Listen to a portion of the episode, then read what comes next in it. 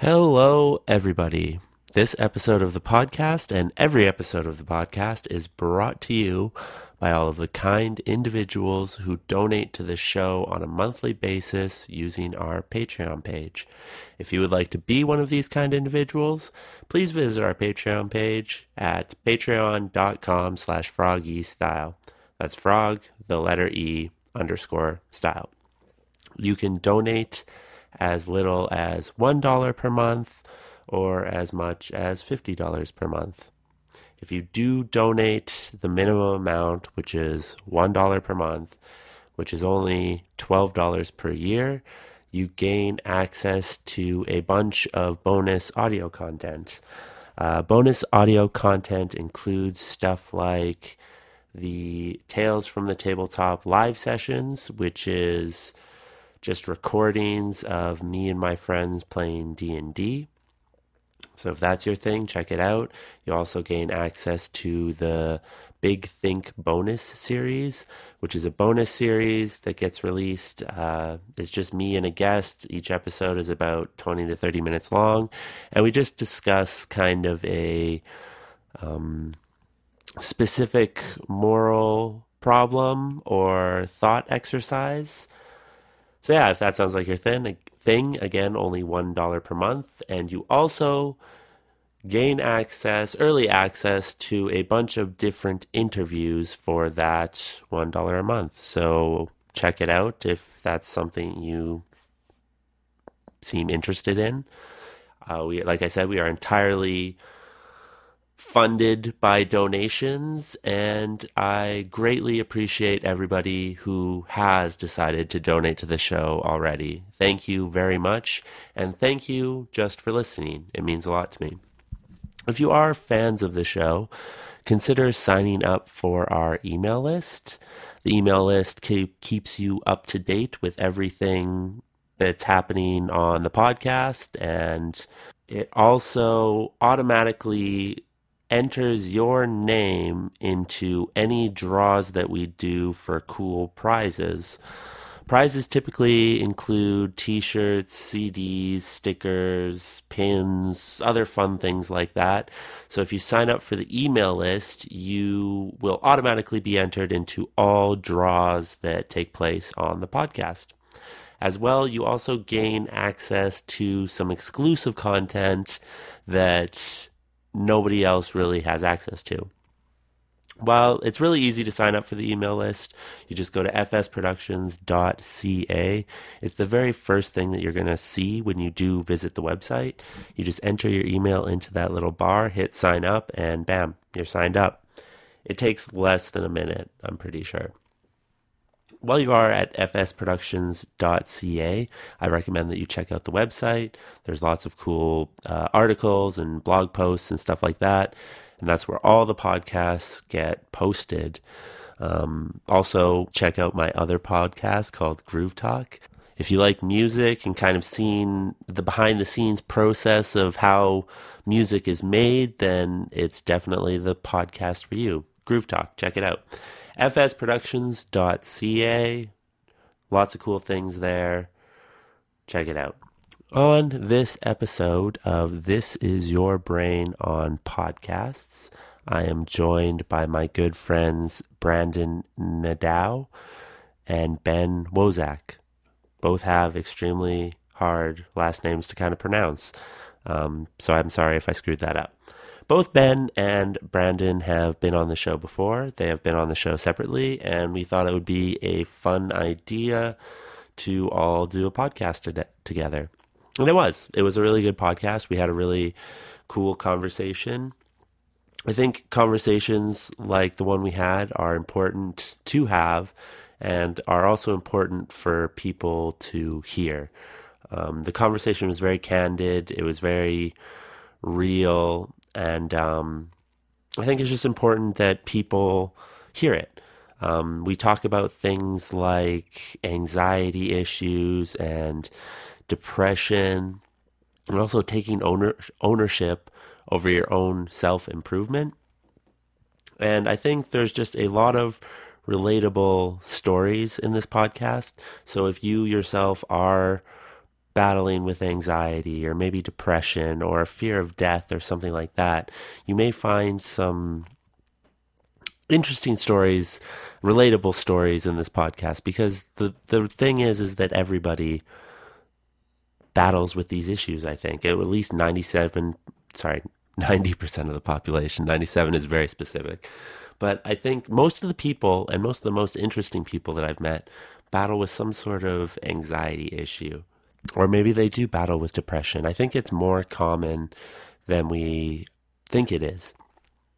And I think that it's very important that we be candid about our experiences with depression and anxiety, just so that people out there who are dealing with the same thing that you are, if they hear that you're dealing with it and you're upfront and you're honest about that, that could help them out immensely because a lot of people, I think, sit there and they're like, oh, I'm the only one who's ever felt this way or something like that. And that's not true. Honestly, if if you are probably feeling that way, there's guaranteed that there's somebody else out there who feels the exact way you do.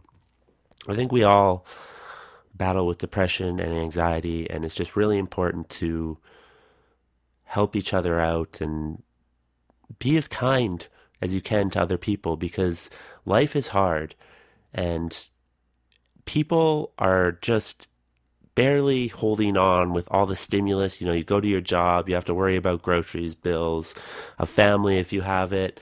So people, uh, people's attention is just being dragged uh, in every which way, and it's hard to be a human. So just be as kind and understanding and forgiving as you can. And that's not saying that you have to be that way all the time because everybody, nobody can be that way all the time. Everybody's going to have those days where they just can't be that. But I think people should work towards understanding people and just treating people the way that they would like to be treated. One of the main tenets, I guess, of this show is that everybody experiences life differently, and that experience in itself has value. So I think we need to share with each other and talk with each other and just bring each other up. And that's how we go about making this world slightly better. Anyways, I had lots of fun talking with Ben and Branden, and I hope you enjoy this episode. Thank you so much for listening and have a great day.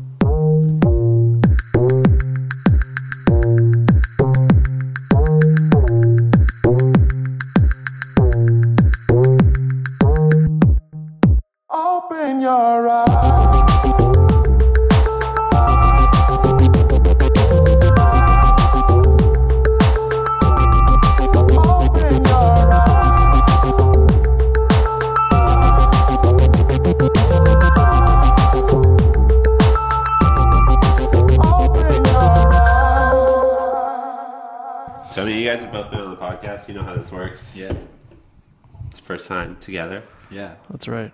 Yes. This is gonna be fun. Yes. Excited. We're doing it. Sweet. Cool.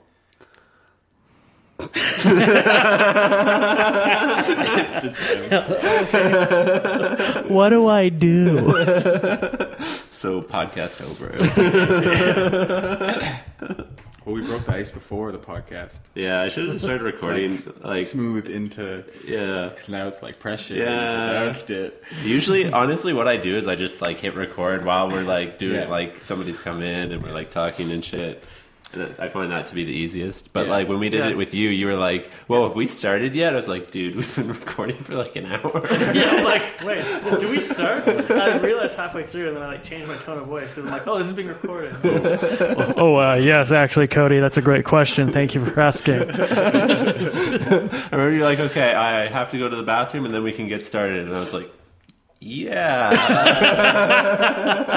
totally. Totally. Get started. Yeah. That's why I announced it early. Yeah. Yeah. Yeah. Cool. Mm-hmm. So, uh, anything interesting happening in your guys' lives? Uh, well, I started reading the Free Will by Sam Harris. Mm-hmm. You talked about it a bit on one of your other podcasts. Did I? Uh, I think with Brendan. Oh yes, we did talk about free will. Yeah, Yeah. I've, I've listened to Sam Harris talk about free will before, uh, and I kind of like. I, I like struggle with it a little bit. Yeah. I because and I, de- I definitely understand it a lot more after reading the book. It's really short. It's like sixty pages, super easy. You can like burn through it in a day. Yeah. very easily. But um, the, like Sam Harris is so articulate, but I feel like he's almost too articulate sometimes. So I had like a really hard time uh, understanding him explaining it because he uses these like pretty wild examples. Um, but so yeah, I guess the general premise is like the, the the things that you do, the things that you think, and the way that you act are a like result of um, basically like brain function that is basically being coded, being encoded by your past experiences and On your genetics. and your genetics, yeah, Yeah. which is like passed down from your parents and your parents' experiences and that kind of stuff. Yeah. Which, um, which I, uh, I, I totally get, but I, I feel like he's like, like that's all it is, and I don't know if that's entirely the case.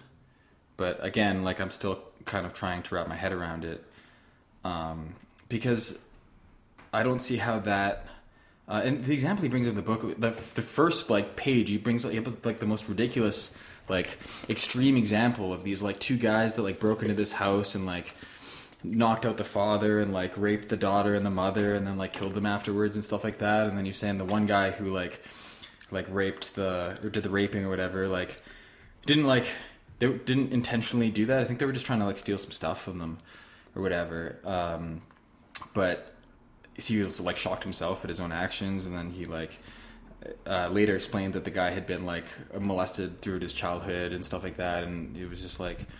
Um, so because of that he acted in that way and like it, with like obviously like looking at that you'd be like that's reprehensible and you can't like he should you know be in prison for the rest of his life and that kind of stuff and of course he should but he went on to explain that like um it, it- like it, it sort of wasn't the guy's like it was his fault but like I don't like he didn't have any control over it Yeah. but like our, the way our morals work is as if he did have control over it um but so uh, that's an extreme example of of whatever being bound by free will Yeah. but I mean, I've also read so much about uh, you know neuroplasticity and like changing the way your brain, where you can think and stuff like that. And I have another book on the whole subject here as well, like called Rewire. Yeah.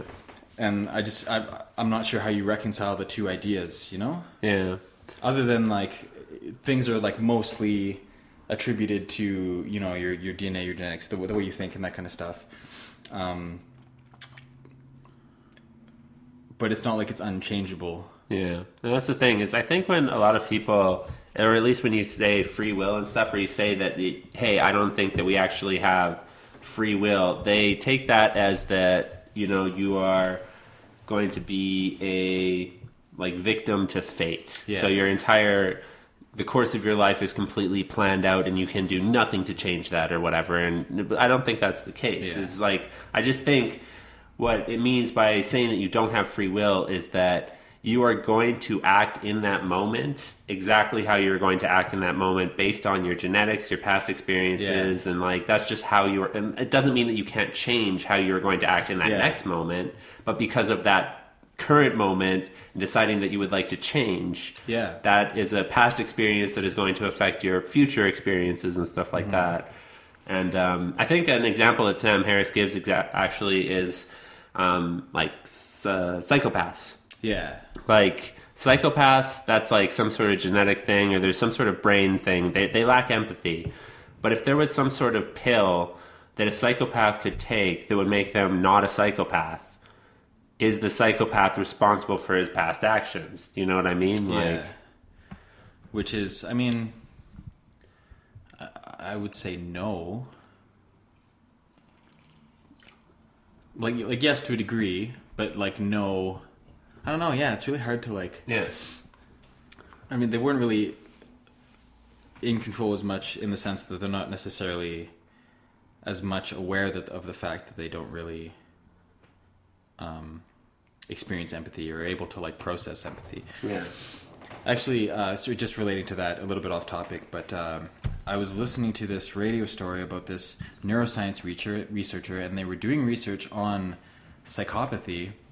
And uh, just for fun, like I, the researchers had thrown their own name or, or whatever, their own like things into the test, and the the one researcher found out that uh, like his name actually came up positive, and he discovered that he was a psychopath through this study. Yeah. This guy was in his like fifties, um, and he was talking about how he's like, well, damn, like that's kind of crazy. Yeah. And then he, for like two months after that, he didn't tell his wife, he didn't tell his kids, he didn't tell anyone. He was like, in any situation, in any like interaction, he would ask himself like, okay, like what would a nice guy do? And he would like do that, and then after like a few months, his wife was like, like why are you being so nice? Like this is this is like unfounded. and then he told her it was up, and it's funny. So it's like be, because he was aware of it, he was able to kind of consciously like try to counteract it. But I guess there's actually like a part in the brain that like processes empathy that's kind of shut off, Hmm. and that's why psychopaths tend to seem like really smart Yeah. and also charming. But yeah, they come off across a lot smarter because I guess they're like instead of using that brain power to process empathy, they're using it to like Yeah. for like other brain function. I Yeah, guess. and that's yeah. also why they come off charming because they like literally do not give a fuck about what you think. about Yeah, yeah, exactly. yeah, yeah. It's a interesting topic. Hmm. I like it's. Yeah, I don't know. I've also come to I don't know. It's hard to say whether free will actually exists or not, and like if it doesn't, then like what is that little thing in your head that is constantly examining all of your actions? You know what I mean? Have you ever done something? that you know you shouldn't be doing and as you're doing it you're telling yourself like what the fuck are you doing why are you doing this it's Yeah. like Well, that's the determinism factor that he's talking about. yeah You're doing the thing, you're operating, you know, subconsciously, I guess. Um, but you're like conscious of your subconscious actions yeah, yeah, yeah, yeah, yeah. So I, I think I think maybe that's what it is, where like you have subconsciously driven actions. That's your determinism, and then you have your like conscious ability to like be like, whoa, hold up a minute, like I shouldn't be acting like this in this situation, you know. yeah uh, and that is a tough thing to do. I mean, like th- through the relationship that I'm in now, you know, I, I've, I've I've made a lot of progress with with myself, um, but like the relationship that I'm in has also like opened up a whole other like can of worms, like an emotional can of worms, or like things that I had like repressed or that I like don't deal with properly until Yeah. like I'm now like forced to be vulnerable. yeah yeah that's like Um, that's the thing that happens like i've actually also recently just started experiencing shit like that where i'm being like vulnerable and uh feeling feelings that i've never felt before Yeah, and it's yeah. weird and scary Yeah, and you're like, you're like, how do I process this? Is Yeah. like completely new territory. So it's like a whole different like struggle to kind of like yeah jump around and like navigate these things. Yeah, like there was like one night where I was just like, "This is fucked." Like I don't know what to do, and I just started drinking. and I got kind of drunk, and I was like, "That's a little better, but I can't do this." Like, Yeah. I understand that this is not the course of action. This is how you become an alcoholic. Yeah, like, exactly. yeah, no good. yeah, Yeah, with the whole like free will versus determinism thing, like I just constantly had to consciously, sorry, had to just like almost ignore it cuz like I've I've watched some of Sam Harris's stuff and like I can't I feel like if I live my life in a way where I believe determinism to be true, it would just kind of kind of like shatter me in my progress, you know? It's a more nuanced like Cody was saying it's not and you're kind of pointing at the fact that it's not uh just like so black and white. It's Yeah. nuanced, right? Yeah, it's like yeah. the subconscious and the conscious part. But like I just kind of am ignoring it because like I can't. If I think to myself and I believe that like nothing I do matters, then I'm not gonna be going out of my way to like improve myself or try to be nicer to people or to like you know do th- different things in my life that I want to do. So personally, I've just kind of been like shied away from it because I'm like I need to believe free will is what mm-hmm. I have because mm-hmm. if I don't, then that'll just like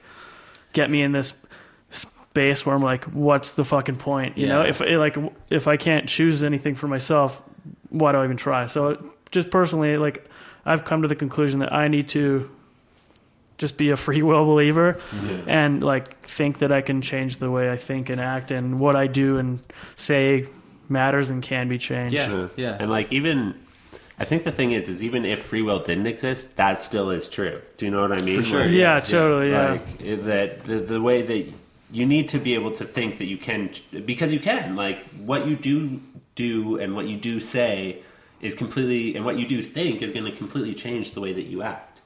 And those are the things that are like the building and like the more you do it, the more it's just going to become ingrained and the more that that's just going to become normal and then that's like how you just start do you know what I mean? Like Yeah. Yeah, totally. it's all about like repetition in your brain. It's like building habits that are good, basically. Mm-hmm. And it's really hard to fucking do because everybody has bad, terrible habits, and they're all. Lots of people have social anxiety or self-deprecating or like whatever, but that like affects you super hard, and it's Yeah. just like Well, it affects the way you view yourself. It affects Yeah. the way you view the world. It like it really like your thoughts do really in a way like like shape. uh, Yeah, like how you see the world and stuff, and how you present yourself, and like the hardest thing about it is that it really has to be a conscious. Like you have to be like stop yourself in the moment. Be like, okay, hold on. Like whoa, whoa, whoa. like I'm I'm being fucking retarded here. Let's just take a step back, and like yeah, breathe and like I don't need to think this way, you know. Mm-hmm. And like that's not saying that you're never going to think that way ever No, of again course not, yeah. Like it's always going to pop up, and Yeah. you're always going to do actions that you don't want to be doing, or that you feel like maybe are regressive or something. But as long as you like identify what is happening, like you are aware, it's like oh, I'm I feel this way because of this. That's going to change everything. You know what I mean? And then you're like, oh, okay, this is like a direct result of this, and like. Yeah. Yeah, it's like it's basically mindfulness. You know, that's what mindfulness is. Is just being aware of your the thoughts that come across your head and like the emotions that come up because of those thoughts and stuff like that. And, Yeah. Um, one thing I'm really like trying to hammer in my brain is that like, like I'm not really like completely responsible, like for for um my my past and my upbringing and stuff like that. But I am responsible for how I. Um, sorry, I'm not responsible for for the circumstances of my life, but I am responsible for how I um, deal with it. You know? Yeah, like, totally. Yeah, you really have to like like be mindful of that. It's so easy to like blame like you know like a lazy upbringing, like no discipline, and like putting me where I am today, and just being like fuck it, like whatever. Yeah, it's know? not my fault. Yeah, Yeah, exactly. I was born into it or whatever. Yeah. Yeah. But it just means, you know, you have to like steer yourself in the right direction and like doing things like that for yourself too. Like, I, I just think it's like really good for you in the long run too, you know, because you had to like fight harder to get where some people just are naturally. And then that, that like adds to other aspects of your character that I think like, you know, yeah, make you a more interesting person, so to speak. definitely. Yeah. I feel like it's yeah, almost like a rite of passage in your like mid twenties where you kind of discover this. Like Yeah, for sure. I've been going through this a lot where like um I've, I've you know I still hold resentment and did hold a lot of resentment towards my parents because like you know when I was growing up I was like fat by the time I was 11 and like yeah, you don't know anything about Yeah. nutrition they're Yeah. just feeding you what they're feeding you Yeah. and even they don't maybe know but like for a long time I like what you said I was like blaming my mom and dad and I'm like well it's their fault that Yeah. I'm overweight Yeah. and uh, instead of taking ownership and be like you know yes I was you know maybe had a bad start to Yeah. having good fitness because of the way I was raised and brought up but that's not an excuse to stay that way Yeah. you know what I mean you know what I mean yeah, and like sure. You have to really just take I think with anything I'm realizing you just really have to take like full ownership even if it's not necessarily your fault and that will like set you free or Yeah, or or sure. or whatever you know and One thing about getting fit too is like, especially going to the gym, is a lot of the times it's like you're borderline torturing yourself. Really, like it's really Yeah. hard to enjoy. Uh, like the people that enjoy the gym are like a very rare breed of person. Um, and also I think uh, you know part of it is like an ego thing or whatever. But like if you start to enjoy the way you look, then like you know, may use that as fuel if that's something you really care about. But like, that's always been a harder thing for me. To like, I, I most of the time I don't give a fuck about like the way I look or the way I present myself or like whatever. But the thing is, is like everybody likes to look good. Like, Yeah, no that's matter- true. like, Like, Yeah. You start, do start looking good, you're like, yeah. No matter who you are, like once you start looking good and you start like noticing, you're, Yeah, you're yeah, just like, oh shit, like, and like everybody feels good looking good. Yeah. And like that may not be your main motivation. Your main motivation might just be to be healthy, and that's cool. But like once you start to see the way that you do look, and you start getting attention from other people as well, because Yeah. like let's face it, like no matter what, like looks are important to people. Yeah. Like, Yeah, there's there's I don't know what the word is. I heard it a while back, and it's, it's I can't think of it. But like there is a, just a thing that people just naturally like want to be around and associate and like mate with attractive people. Like it's just a built-in evolutionary. biological thing, right? It's not like That's why like all our celebrities are like the most attractive people and stuff. Um, But it's like it's you're it's almost like a type of signaling that's going on. Do you know what I mean? Like when you are fit like that, it's you're signaling health, you're Yeah. signaling yeah. um, good genes and stuff like that, and that's why people become attracted to that and stuff like that. And it's it's definitely an evolutionary thing, but that's not saying like there also are people who are into bigger people. Like it's also just whatever. Like no matter what, there's going to be somebody out there who complete as long as you own what you fucking got. Yeah. And you have Yeah. confidence, then people are going to be attracted to you. Actually, confidence does go a very long way. Yeah. Like, that's why I've been alone for so long. no, like I, I, I struggle with it too. Like, I'm, I'm Yeah. a very uncharismatic person Yeah, most here. of the oh, time. Oh, stop it, you. Like, I just like, you know, it- the most like simple shit. Sometimes they'll just like, Yeah. or it's just like, hey, how you doing? Like, oh, good, or like. Uh, when you go to see, let's say, like good and great at the same time, and it comes out like goot, like shit like that, I'm just like, fuck. I don't know.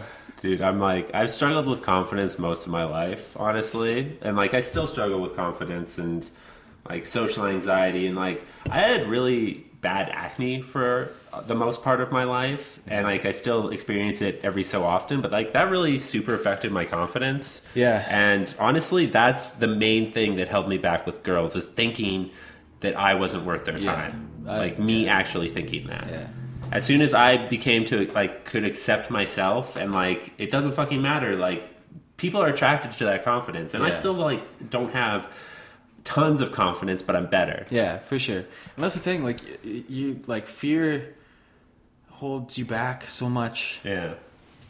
and like, but it, like, you know, it, like it was so integral to like hundreds of thousands of years of our evolution. You know, it saved us from getting eaten, and like, you know, kept us alive. And now, you know, we don't have these kind of threats and stuff. But we have all this other like societal pressures, and so it's just kind of like warped into. Um, fucking with that fear mechanism in in our in our brains. And it just kind of goes haywire you know? And then like i don't know yeah. And it just like fearing things will like fearing the outcome of something is like more likely to create that outcome especially when it comes to like social situations you know? Yeah. like f- fear of being awkward is going to make you awkward you know? Like or like for, for me too again back to like uh, my relationship because it, it, it's having a, a relationship like this this long and like like a more serious relationship um I, sometimes i'm just like afraid of saying something stupid or whatever like af- afraid of like um i don't know like ruining situation or something like that by like doing the wrong thing and then i'll end up like i don't know like making it worse I, I like cre- I create my own problems with with my own anxiety Yeah. is is is yeah Yeah. but i don't know Fucking anxiety is like it's one hell of a fucking thing. like it is And like honestly, I never understood what people meant by like panic attacks and shit like that. But a couple of weeks ago, I like. Was the closest that I've ever been to a panic attack. Like it was a physical. Like I'm like I'm nauseous right now. Like my heart is beating Yeah. faster. Like my breathing has gotten heavier. I'm like, what the fuck is happening to me right now? And it, was because of this like new relationship that I'm in, and I was like, I really don't want to fuck this up because I really like They're this all- girl yeah, and shit, and it's like, and I was like really fucking psyching myself out, and like, anxiety is a fucking bitch. that, that's all I have to say. Like, it's it's hard to get over. It's that you never are through with it. Like the battle is never done with anxiety. You Yeah. never just get over it. Yeah. But you can get better at it. Yeah, for sure. Yeah. And that's one thing I really admire about you, Branden, because you you know you, you're you're so open about your struggle with it, and I feel like that's helpful in a way because you get a lot of support. Yeah, totally. Yeah. Um,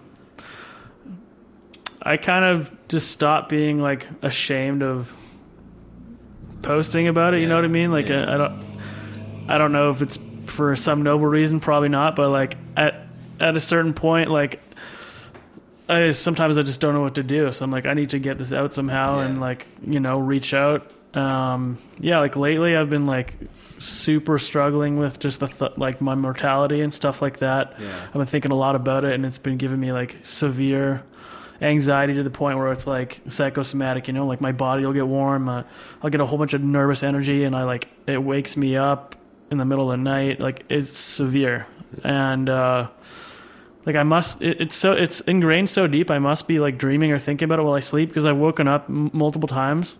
Yeah. In the middle of the night, and I'll get up or jump out of bed even, Yeah. and I'll be thinking about it as soon as I wake up, and uh, it's atrocious, man. Like I, it like affects your sleep. Like I'm not sleeping as much as I should because I can't fall asleep, or I Yeah. wake up in the middle of the Yeah. night, and then it's just like yeah, a compounding that's, like, problem. Exacerbating the problem. Yeah, totally. And stuff. Did, do you know like when it started? I can remember like the exact place I was the first time I had a thought, the thought about it, and it Yeah. bothered me so much. I was living in um, Okotoks at the Yeah. time. I was living with this. The sweet house actually had an indoor pool. It was the best. I don't know why I moved out, but uh, I was doing homework. So this is, you know, this is a very long time ago because Yeah. I'd been out of school for a very long Yeah. time. I was doing homework, laying on the floor, just like writing something out, and then I don't know what, how it entered my mind or why it was so severe, but I just remember thinking like, "Hey, you're gonna die one day. You can't ever solve. It's like a problem I had, and I can't ever fix it. So it's like really bothersome, right?" And then I just think about like just non-existence, the loss of your consciousness, and um, just imagine m- my body disintegrating, you know, over time, or and yeah, I got so like like anxious, I guess, for lack of better words, and like frustrated that I was I was just like punching the floor, and I was like, no, no, no, like why? And I, Oh man. yeah, I've called Josh, my brother Josh, like Yeah. so many times. He's he's stopped answering me. He's so tired of it. But Yeah. uh, like he's my go-to, and I'm sure he can tell you that it's been an ongoing issue for quite some time. It's usually occasional, but the last couple weeks it's been like constant. It's all I can think about, and yeah, it's becoming a real problem. Yeah, I feel like um, it might be a problem for more people if it wasn't for like religion and stuff. But like, Yeah. Also, alcohol, weed. yeah, yeah, yeah, yeah. Just, just, just like just not thinking about it actually Yeah. is the biggest thing. Is most people just don't think about it. Kind of act like we live forever, or like we're gonna live forever, or like just you, you go your whole life not thinking about it. Yeah. um I don't know. I so I, I've been like kind of like uh just like I've, I've stepping back from social media because it, it it's a problem for me. It's just a time waster, and I keep like once in a while like I'll I'll deactivate my Facebook and I'll be good for a few months, and then I'll be like okay, it's good enough time to go on. Uh, but now I like I, uh, I I have it activated still. I just don't have it on my phone or anything. I got rid of Instagram and all like and uh, Snapchat and all that, just to kind of like mitigate that. But um, yeah, I, I logged in the other day to like check something for um, like an event, and then I, that's when I saw your post, and I was Oh like, yeah, yeah. But like, and that's the thing too, because like you're so open about it, and a lot of people, I think, like experience some of that. Maybe not not necessarily surrounding death, but just uh, experience a lot of levels of anxiety. Yeah. They're just not open about it, you know. Yeah. So, um, cause, cause yeah, like by the time I saw it, it was like tons and tons of comments and tons of people being like, like I'm here, you can call or whatever, like for Mhm. like you know I'm trying to give advice and stuff. And And like the thing about giving advice for that kind of shit is you can't. yeah, exactly. Like it, like you can only say like what worked for you. Yeah. Like, and that's what I like. I that's what I did is I put it's like that was what worked for me, and this is the thought processes that got me out of that. But that's not necessarily going to work for you. Like, it may give you some insight, and it may like lead you in the right direction or something like that. But it's not like nobody can ha- like that's the most terrible part about it is like nobody can help the person who is experiencing anxiety except for that person. Like they can be there for that person and they can maybe offer up suggestions or advice, but ultimately it comes down to the person and it's kind of a difficult realization to come to. yeah, it's, Yeah. it's very sub- subjective. I, Yeah. I think you just got to find a way to cope with it somehow or come to terms with it. I think, um, like part of the puzzle is psychedelics. Not to always bring this up every Mm. time I come to your house, Cody, but I have really been like reading a lot about it, and uh, obviously I don't do drugs. I would never do that. If the, if the, gov- if the government's listening, this is just purely a fiction story. But uh, I, sta- I started to do them alone, um, and yeah, if you guys don't mind, I have a pretty cool story about Yeah, like, uh, like so in July I did them by myself, and before that I was feeling like Did what? Sorry. oh I did mushrooms by myself, Okay. just at home, um, just in my room in the dark, like no music. Heroic dose. Just uh, no, it was it was only three grams, not Oh, okay. five. I was Yeah, yeah, man, I'm still good. That's still pretty good, I'm, yeah. I'm still in my baby phases of Yeah, yeah. psychedelics. You gotta take it easy, you know, ease into it. Yeah. I've only you know done them a couple times, like six or seven times now, but yeah, a lot of this year I've been feeling very, very depressed and like suicidal at times, and uh, I don't know how this really came about, but in the um, in July on my mushroom trip, I had this weird visual manifestation. My mind kind of this sounds crazy, as is all things you try to explain about your trips, but I'll try to visualize it for people so it kind of makes sense. So my mind kind of man- manifested itself as a pirate ship, if you can imagine a pirate ship. Like that was my mind. Yeah. Somehow I knew it was my mind. And there was a bunch of different crates on the pirate ship, and each crate was kind of labeled with a different group of thoughts. And one of the crates had su- suicidal thoughts on it. And uh, whatever force just launched this crate in the air, the suicidal th- thoughts crate in the air, and then these weird gremlin goblin things shot a cannonball off the pirate ship and like hit the crate and it just exploded into fireworks and like everybody was cheering. and like the next day I'm like I didn't want to die anymore. Like it, like it sounds so crazy, No, but amazing. but like no matter how like quote unquote real it is, I've been way happier since. I don't want to fucking kill myself anymore, which is probably good for people that love me.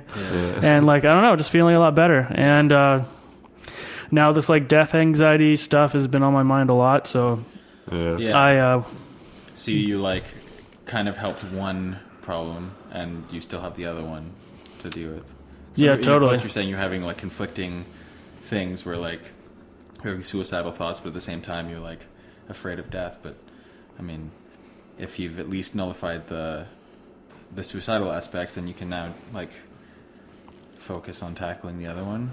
And Yeah. I think it's an interesting thing that like because it's kind of like your brain was like using the pirate ship as a metaphor or whatever, and like a Yeah. way to visualize like here's a compartment of like you know this like your suicidal thoughts and uh, all your your like thoughts are grouped into things and it, like it's almost like it was kind of showing you that like um yeah like you can you can take the crate and fucking launch it in the cannon and fire it out into the ocean man. yeah. Fuck out. yeah. Yeah, I don't know. Fuck these You know? thoughts. Yeah, exactly. Fuck them. uh, yeah, so I, a couple days ago, I did mushrooms again, um, with kind of this problem on my, in mind, and like it hasn't gone away, but you know it's getting better. I, it used to be like a constant thing in my mind. I'd be just anxious all day, and now I've been able to tell myself like, "Hey, uh, you're gonna disintegrate. Everyone you know will die. You're gonna lose your consciousness." It's an eternal slumber. It sounds terrible and like not yeah but freak out. So it's getting better, but it's still it's still there. It's still a problem I need to deal with Yeah. and come to terms with. But Yeah. Like I don't know. one of the things that I found helped with like a, that problem in specific was doing psychedelics, honestly, and it was one specific psychedelic trip that I had where I was like, it was almost I almost experienced something worse than death, in my opinion. What, I experienced was me waking up from the matrix, quote unquote, like say I thinking that like what if this is just a simulation and I get pulled out of it and I wake up and everybody that I know basically death basically because everybody that I but but the thing is if I'm aware of that like that's what's really going to suck. That if I'm aware of all those connections that I made in that previous life and I wake up from it like that would be the worst. So like if death is this thing where you're just completely unaware then awesome. That at least I don't have to think about like the the connections that I'm missing out on because of waking up from the simulation or whatever. And I don't know why that, but that specific incident like really helped me with like death and stuff. Mm. Like, but that was really freaky. Like that was that was like a heroic dose. That was a fucking time, let me tell you. I like went into the next day and I had to like I was still like I was I had to like put my life back together. I, like life was still a little slippery. Like and I was sitting in my house. I'm like, okay, I can deal with life here. And then I went to Brendan's house, and on my way to Brendan's house, I was like, I can't do this. Like this is fucking. but yeah, like confronting death like almost head on really kind of helped me with that. And again, this is what helped me, which isn't necessarily going to help you, but Um, And yeah, sometimes, uh, yeah, I feel like a hypocrite in my own like in my own body or mind because, like, if you think about, there's a lot of shitty parts to life. There's a lot of beautiful parts, but sometimes I think about, you know, there's there'll be no more suffering, no more self doubt, no more pain. You know, and sometimes that sounds great. So sometimes I, I'm thinking like, why why am I so afraid of this peace? You know, but at the same time, you're thinking like, man, what about all the opportunities I am missing and can't do anymore? And like, Yeah. like, like farting's really fun sometimes. And like, you're not gonna have that sensation after. You know? So I don't But, know. Like that's the thing about being alive is that like we're in this like three dimensional space to you know experience and grow as best you can, and I just think like at the end of the day, like you're here to do that, and then when you die, like like none of none of that stuff, like you know you're here to enjoy it while you're here. yeah. So enjoy it while you're here. You know, like do your best while you're here. I don't like, uh, like almost like well, we don't know. That's the thing is Yeah. nobody actually knows what happens when we die. But like at least the theory is is that when you do die, all that stuff that you did during your life isn't even going to matter anymore Yeah. because you're dead. Yeah. But so again, like that's I kind of agree with Ben in the fact that that's what you should be doing is just enjoying life while you have it. Yeah, or at least maybe like enjoying is the wrong word. Uh, Ma- making the best life you can. yeah, like- exactly. Trying to like be, be, do the best for yourself and the people around you, and it's Well, because like that's the thing is if you just if you go out and if you're if you think enjoying life means just partying all the time and just doing whatever the fuck you want and like that's obviously wrong because if you party for long enough you're like ah this sucks like Yeah. I have I'm I'm aimless I'm Yeah. feel depressed because like I don't have any fucking uh, goals or direction in life Yeah. and like the the downs make you appreciate the highs so much more like the struggles that you go through make you appreciate the f- When times are good. when times are good so much more like and like honestly this year has been the hardest year of my life but it's been the best best one so far i Mm. think like i don't know it's it's yeah it's weird it's like a whole balance yin and yang type thing it's that's life though again i think but yeah, you have to like push yourself and then see results. having a like a purpose is also having something that you can work towards Yeah. and grow and see grow and get better at has also been really beneficial for me at least like mm-hmm.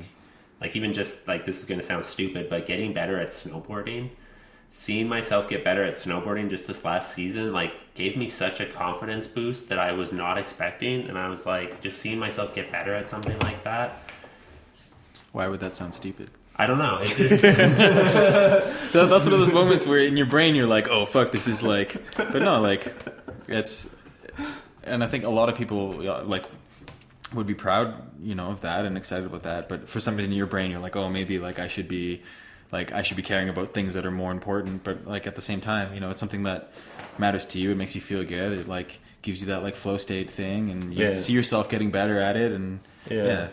You don't need to stop anytime soon. Like yeah. it's one of those things that's like only kids do or whatever. Like No, no, I'm gonna be snowboarding for the rest of my One day you'll have kids and you'll take them with you, and yeah, My snowboard until my body will physically not let me snowboard anymore.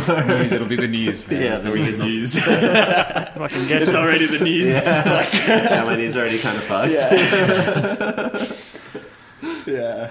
Man, I wake up some mornings now and I'm just like, why does everything hurt? What did I even do? I didn't even do anything last night. Like, Uh, buddy work was saying that the other day. He's like, man, I feel like I work. I like.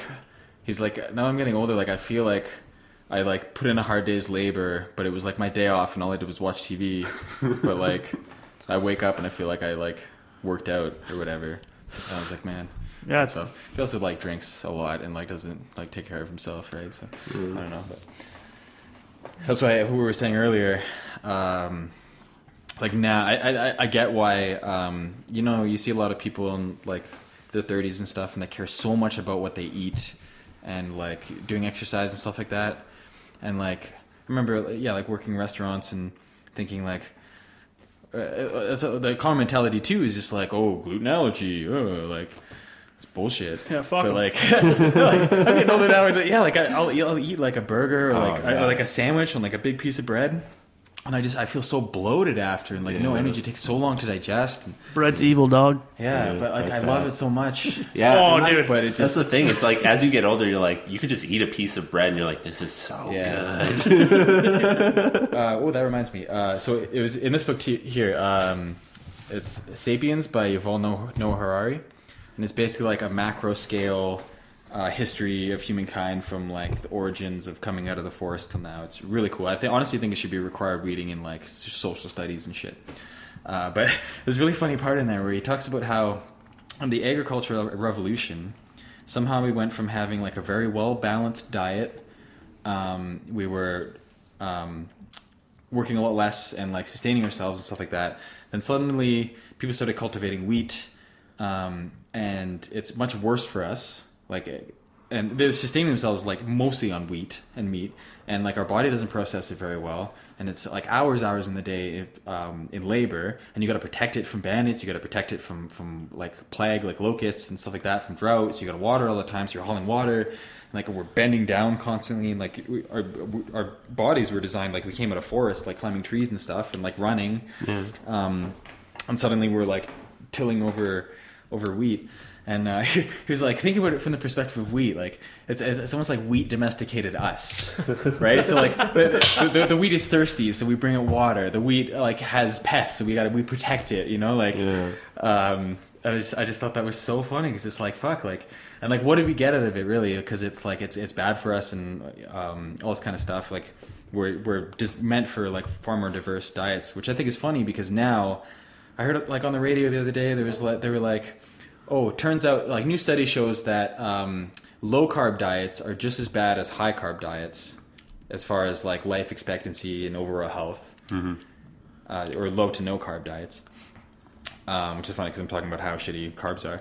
Uh, but, but like, like who'd have thought that like a balanced diet is the way to go? But we have all, for for like the last 20 years, we've had all these fucking fad diet things coming out, Yeah. and like And who's and who's to say like even that that is right? Do you know what I mean? you're right, yeah, because they don't know shit. They don't know shit about what like what happens when we eat. They know some stuff, obviously, Yeah. but nobody knows for sure, and that's why it's probably one of the most con like controversial things Well, in science. Honestly, I feel is, like, they, they should have just went to evolutionary biologists in the first place and been like, "Hey, what were we eating for a hundred, couple hundred thousand years? You know, we were eating berries and we were like, you know, bugs and shit for protein or whatever, and plants and like animals and stuff. Okay, like there's a balanced diet.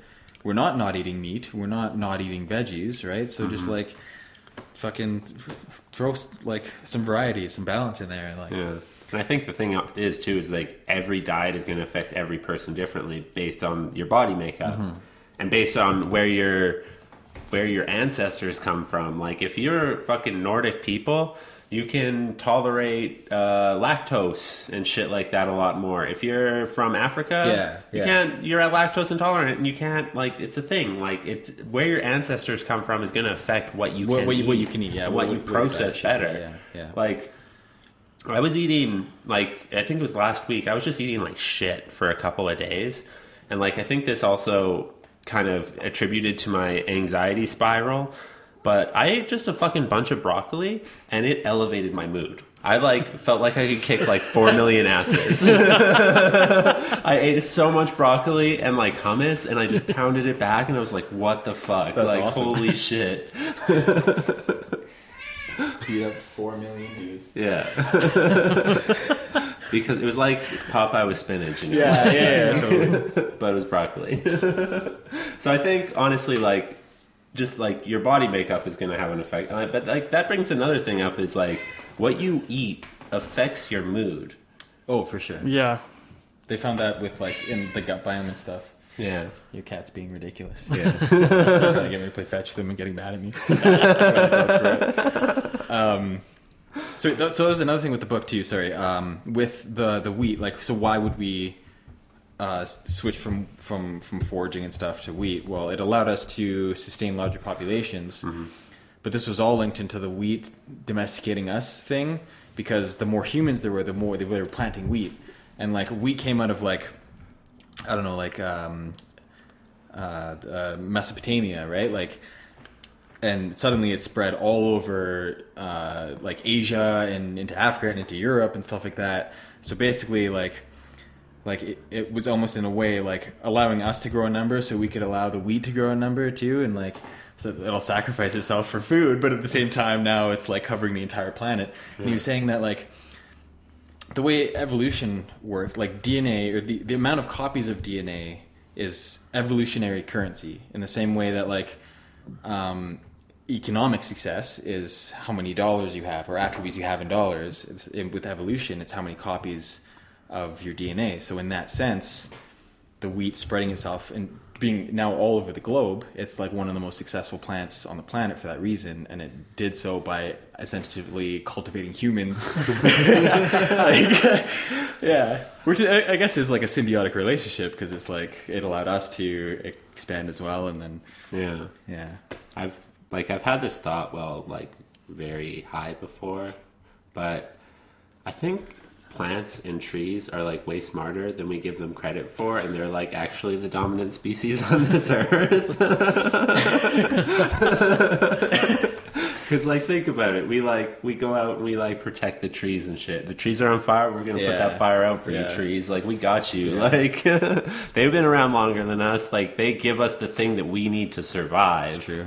They're just playing the long game. Yeah. we got out of control for a little bit. They're like, all right, we're just gonna cut your oxygen supply. We're like, oh shit, we need to plant more of you, quick. and we plant more of them. And also, like, what do they do? They get to stand there and just like blow in the wind. Sounds like Yeah. a dope life. They don't have to deal with anxiety and going to fucking work. And just Pure luxury, just hanging out all the time. yeah, like they're living the utopian lifestyle right now. true. Until we come and cut them down, and they're like, ah, rebellion. Yeah.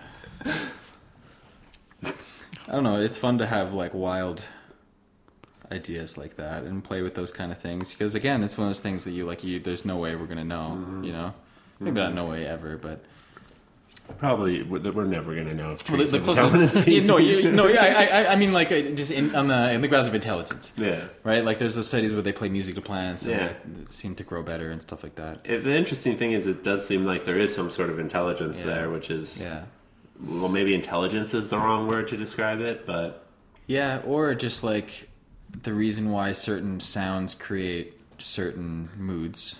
And I'm referring to music specifically, but also like when you hear like a loud screeching noise, it makes you go ah, like you know. So like uh, sounds have an effect on the way that you think, right? So it's possible that like something with the like vibrational frequency hits more than just your uh, auditory senses, right? Those like vibrational frequencies do something that might like affect how you feel about something, and that's why like certain sounds are soothing and certain sounds are, um, you know, uh, get you like pumped up and that kind of stuff. You know, or like why music has such an effect. But it's not just that too. Like it's it's uh, the way you speak, the tone of your voice. You could say the same thing. Like I could be like "fuck you, Branden," or I could be like "fuck you, Branden." You know, it's like right. So it's the same words, but there's an entirely different like Yeah. Connotation. Or, Exactly. Yeah. Yeah. But like that's why fucking text messaging is Oh. the worst. yeah. The amount of anxiety that I've gotten from like texting girls and shit, and like the response you get, like, what the fuck does she mean by this? Like, I just I I feel like uh, like you should never have serious conversations No. through text message. You should always do those in person, or at least over the phone. Hmm. Texting is for like, how's your day? How you doing? Let's make Like, plans. Let's make plans. Yeah.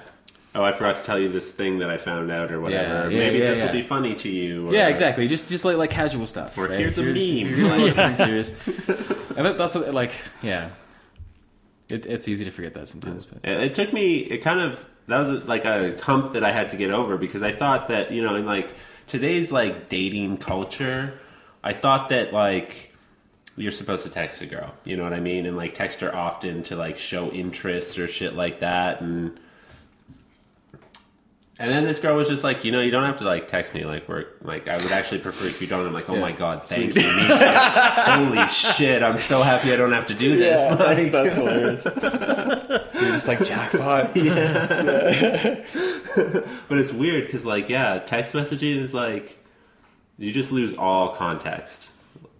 Yeah, emojis are helpful. They are. They are. I never thought I'd hear that. no, it's true. Uh, what was it? They are. The, the the tears of joy emoji was the 2015 Oxford Word of the Year, and there was an uproar about it for, from some people. They're like, "Well, we should be using words," and they're like, like their their defense was like, it's their job to um, integrate the evolution of language into Text based speech. yeah. Yeah. So emojis essentially they they do they they are, are like a new part of our language in that we do so much of our communicating through text message and digitally that now emojis add emotional context to uh, to like uh, what you're saying right or to your message. So it has a place like it has a function and we use it.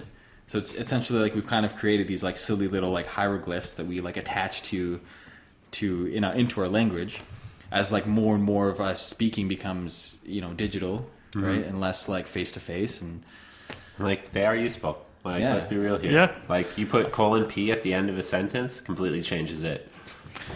Right, you get that eggplant emoji in there, and she, she knows what's up. yeah. She knows what you want. Uh, Imagine like in a thousand years, the humans are extinct, but these aliens just find these like old phone records of messages, and they're like, "Wh- wh- Oh, yeah. "What are these? what does this mean?" absurd like it's like it's like a whole new language What was their obsession with eggplant? There's so many eggplants, does and, this and there's so mean? many Yeah. peaches on Instagram. I didn't, Did they worship the eggplant and the peach as some sort of div- like divine plant offering. symbols of fertility They start growing eggplants and peaches like fucking crazy. Yeah. they must mean something. oh that was the thing actually I, I went mushroom picking with my girlfriend uh, last week that was a really fun experience uh, and we were talking about that like if the human race ever got like went extinct there would be so much evidence of like our civilization but i feel like so much of our like culture is digital Yeah, there'd be like no context to the civilization. Yeah, exactly. There'd be there, there, there'd be so much missing because it's all like in the internet, right? Unless you could somehow find like uh you know a phone that had some things stored on it or whatever, but that you could somehow like tap into and like get the contents of it if you found it in working order and stuff. But there would be so much shit left behind that like it'd be s- I- it would be a lot easier to know like how we live for the most part than it is for us now. Um, but also that kind of adds context into how amazing it is that we know so much about past civilizations, know as much as we do now because we have the best we have is like you know some bones and like hmm. some like pottery or like some tools and stuff like that, and we kind of piece together things from that. Yeah. But imagine what you could do with our civilization if we'd been wiped out for you know ten thousand years and hmm.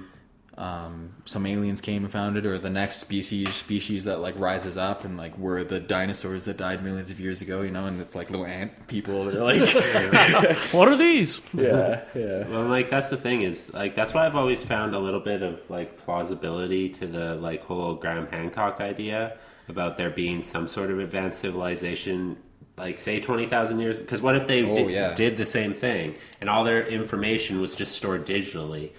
Plastic is going to degrade in that amount of time, and there's not going to be anything left of it. So that like a civilization could have existed fifty thousand years ago, but everything that they had was stored in just things that degrade over time, and there could be just no trace of them left, and like except for these stone structures for some reason Yeah, or whatever. And it's and like stuff. yeah, but because the same thing would happen with our our civilization. You know, all the information of our civilization would just be like completely wiped out. Well, them. if we yeah, if we had a, like a large disaster and like we lost electricity and 90% of the world population died, we would be thrust into the stone age and we would forget so much Yeah, information. and it, the people who did survive, all they could do would be to pass on that because they're going to be the stupid people. There's no like geniuses are going to survive to like replicate. Joe Rogan did a like his on his comedy skit was that or like just all the stupid people left or whatever. Yeah, like there's not going to be any geniuses alive, and they're just going to tell the stories, and those stories are going to get passed on, Yeah. and those stories are going to change over time, and those stories are then going to become the myths of religion or whatever Yeah. and shit like that, or like the the stories that you tell your kids about the gods and shit, and the, the old ones or whatever, and Even if it was yeah, even if there was smart people that survived, it's still like what is you know you could be a really smart person but you don't know how to you're like you're not an, you're, say you're you're an electrical engineer right Mhm. but like you don't know how to like you're not a scientist you're not a doctor you're not like so there's just like so many things that would be would be lost in that sense that like yeah like you you know you, you can't build a computer and like create the internet all over again right? Mhm. like so much could be lost. I, I really like Graham Hancock for that reason that and I do think it makes a lot of sense because we we've seen um, even you know in, in our modern historical context how small pockets of civilization can rise way ahead of the surrounding area. I mean rome's a good example of that because they were so far advanced and then they collapsed, and they were like thrust into dark ages. yeah exactly Like people later on would like look at Roman buildings and be like, "What the fuck? Yeah. Like, how the hell did they do that?" But yeah, chaos is always at the door. I guess the lesson is there. yeah, yeah it's true it's true yeah, That's the thing too with uh I don't know, like how like turbulent the world is today. It always just kind of seems like shit could hit the fan and we'd all be fucked. dude, I'm reading this book right now. It's called Command and Control. Mm-hmm. It is about uh, the Cold War and just like nuclear weapons in general, and it goes through like a complete history of nuclear weapons and how many times we have almost blown ourselves fucking up like and it's scary because you realize that these nuclear weapons are controlled by people like you and me who have just no fucking clue like they're just people they fuck up you know the amount of times you fuck up at their your job they fuck up at their job like and they are controlling things that could just devastate the world Yeah. like we've like they have dropped nuclear weapons out of planes by accident on US soil and the only reason that they don't explode is because like one like miraculous thing saves the entire like it's like so it's ridiculous how many times the oh. US has almost nuked themselves. Imagine being, being the guy that was responsible for that. oh no. Oh, but like also how relieved you would be when it didn't go off. Yeah. Like you'd be shitting your pants so hard. And then Oh no, no, no. and then just so like pleasantly relieved. Like I didn't. Even, you could fire me. I didn't even care. Like I'm just. That end, I- those uh. people. Yeah. Yeah.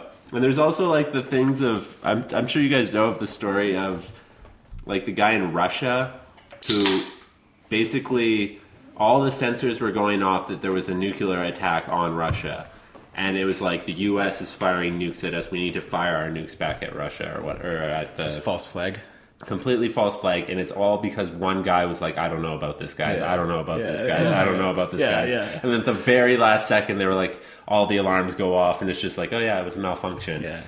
And that guy ended up getting fired, but yeah, that guy saved us from nuclear he nuclear saved the fallout. world. He fucking yeah. saved the world. He literally saved the entire. Because you know, if. Russia launches nukes, the U.S. is just Yeah. going to launch all their nukes at Russia, so and everywhere, like and c- could you imagine nuclear fallout over like a false flag? Like, yeah, like an Oh. accident. yeah.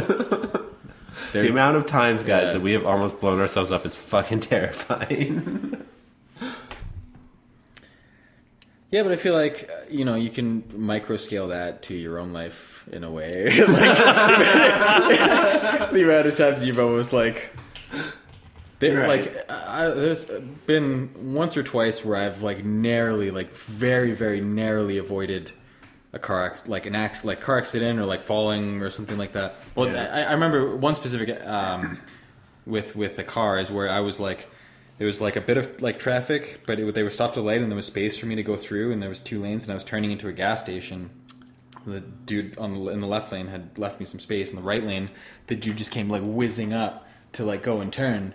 And like I had turned, and we both like like I was turning, and he was coming towards me. We both like locked eyes as like I like floored on my gas, and he like stepped on his brake, and we just like narrowly missed each other. And I was just like, oh, and I'm sure he was like doing the same thing, but that would have been like a T-bone easily. I'm sure I would have survived that, but like it would have been shitty.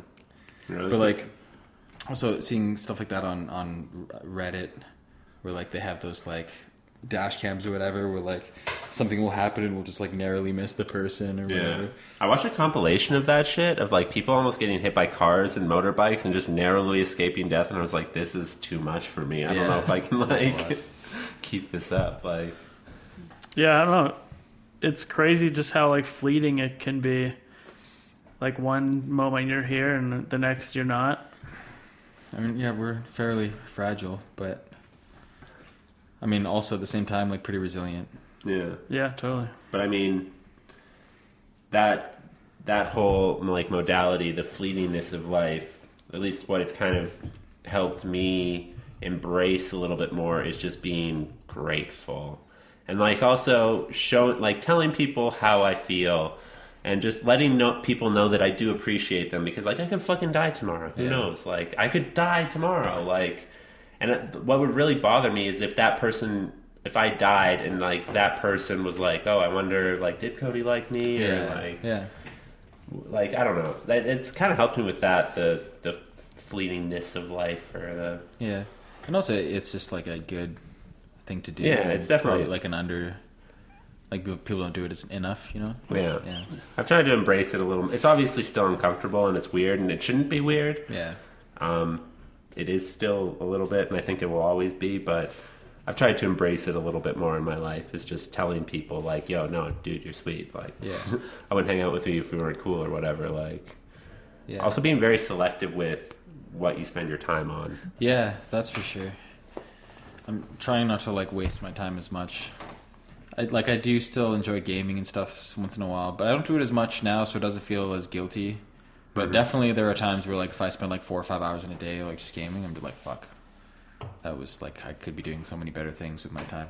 But Yeah, I've had those days with like Civ, yeah. where I'll play like six hours of Civ, and I'm like, I literally got nowhere in this game. And like, I think I think I put like like over 300 hours into Civ, and I'm not sure how. Like I've only ever finished like maybe a hand, small handful of games. yeah,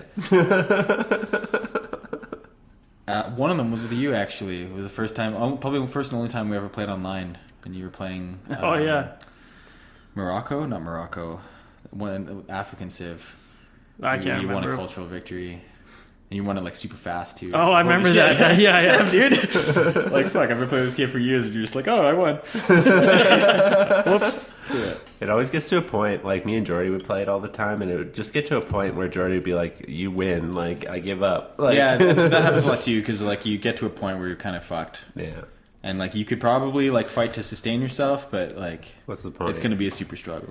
Yeah, a lot of games ended like in the first 50 turns when I got like Barbarian routed or Yeah. Montezuma was like, yo, fuck you, dog, and just came, came and fucked my shit up. I'm like, well, I could struggle violently to get back to par, Yeah. or I could start Just- a new game. restart it. Yeah. I've, yeah, sure, I've done that countless times too. Yeah. Yeah, I feel the same way about using time better. The, the kind of flip side of like constantly fearing death is Mm. it really makes you cognizant about your life, if that makes sense, and Yeah, sure. how I want to spend it. I've thought a lot about that. Like, oh, just to jump back to like the affection thing and telling your friends you love them. Like last weekend when I was on mushrooms, I, like I was listening to the Duncan Trussell podcast and. He, he always does long rambling intros. And one Yeah. was like, "Hey friends, we're all going through this dark, twisted tunnel of time, and why not, when you're drowning in this tunnel, tell your friends you love them?"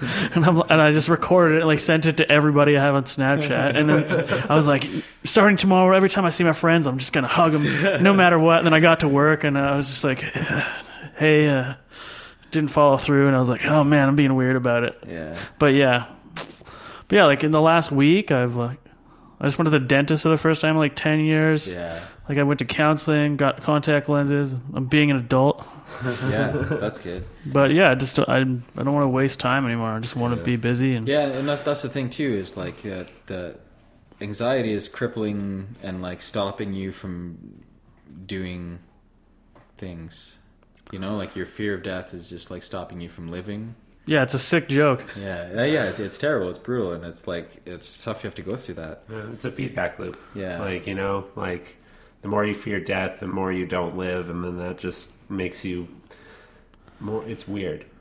It's it's hard to break out of these feedback loops and stuff and but it's like once you start like I'm sure you are feeling better about yourself now that like you have like once you start getting your like that is a feedback loop too. Like once you do start appreciating your friends more, you like break out of that, then they appreciate you more, and that like escalates. It makes you feel better about yourself. Once you start taking care of your health, you start to feel better. That makes you start. Do you know what I mean? It's all Yeah. feedback loops. It's all like, it's life is fucking hard. yeah, yeah. it's also really easy. It's a cruel joke. Like, It is. yeah, Life is just full of cruel ironies. yeah. It's true. But uh, fuck it, what can you do?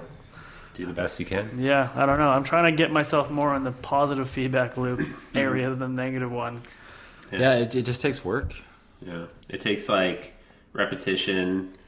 Um, also, a little sprinkle of not giving a fuck. yeah. Yeah. Yeah, That's what this book's all about. The subtle art of not giving a fuck. Mark Manson. Have you read it? Uh, I read part of it. Um, he talks a bit about Alan Watts's stuff in here. Uh, the thing for me, and I can see how it's great for a lot of people. For me personally, um, I don't give a fuck too easily. Yeah, so, uh, so like it it is a really good book, and he makes a lot of really good points. And um, I think that's where I got the idea of like uh, not being responsible or like not being in control of of your circumstances, but being in control of of how you how you um, how you deal with that, how you respond to it. Um, and he just yes, it's a lot about just like um, like mindfulness techniques, just like like stepping back and being like, do I really need to be like getting worked up in this situation, or like, can I just relax a little? You know, it's like it, like allocating your fucks to things that matter, Yeah. and like recognizing when it's like not worth the fucks. yeah. Yeah, I it's think- a good book. I, I forget who said it, but somebody told me it was like you only have a certain amount of fucks you can give. I think So it was give- a meme. Yeah, Pretty sure it was a meme. probably. But so just like give give those fucks where necessary. Yeah, and all the other times just fuck it you know like it's not worth it it's not worth getting worked up Yeah. over like because when you get worked up over shit like that it is hard. It is a battle. It is draining. And it's like do i really need to care about this shit? Like fuck. No, yeah. I, I think the meme was like you have a limited amount of fucks to give, and as you get older, that's why old people don't give a fuck, something like that. yeah. It was somewhere along those lines, but i think i maybe was talking about it with like jordy or something and we were talking about it and like how people give too many fucks about stupid shit. Yeah, for sure. and then we were just like you know it it it's very trying on your mind and your body to like give a fuck about something so you really have to like pick your battles and allocate the fucks that you're going to give Yeah. to certain areas Yeah. like But again, that comes down to like, like mindfulness and being a little bit more aware and in control. yeah Because that's that's the hardest thing for I feel like most people, if not all people. Uh, well, definitely not all people, I guess, but um, is that we're like, it's amazing how um, in control we could be of our minds, but like we aren't. Because it takes a lot of work to be in control of your mind, and it's so easy, just like very natural to just kind of let your mind go the direction it's going to go. You know, Yeah. like people get like super mad in traffic and stuff like that. Well, uh, traffic's a bit of a situation because like you're driving at high speeds and like you could easily like, like, you know, it, for the, like it, as easy as driving is, you're like It's a stressful situation. it- you you could you could hurt yourself at any moment. You could hurt other people at any moment. Like an accident could happen at any moment. So it is like I, I, I get why people get so like, and I get I, the only time I ever really get like worked up too sometimes is when driving. It only lasts like a second, but like Yeah. again when like someone's doing something stupid, you're like like Like, come on, be an man. idiot, man. Like yeah, you could Yeah. like fuck some shit up. Yeah. But uh, what was I saying before that? Yeah, like you get so worked up over a situation, like in that situation, and like maybe it's not worth giving fucks about, but you just do in that. You just like your your Mm. brain saw it, you and you just let your brain do it, and you're not really aware that you're getting upset or worked up in that Yeah. moment.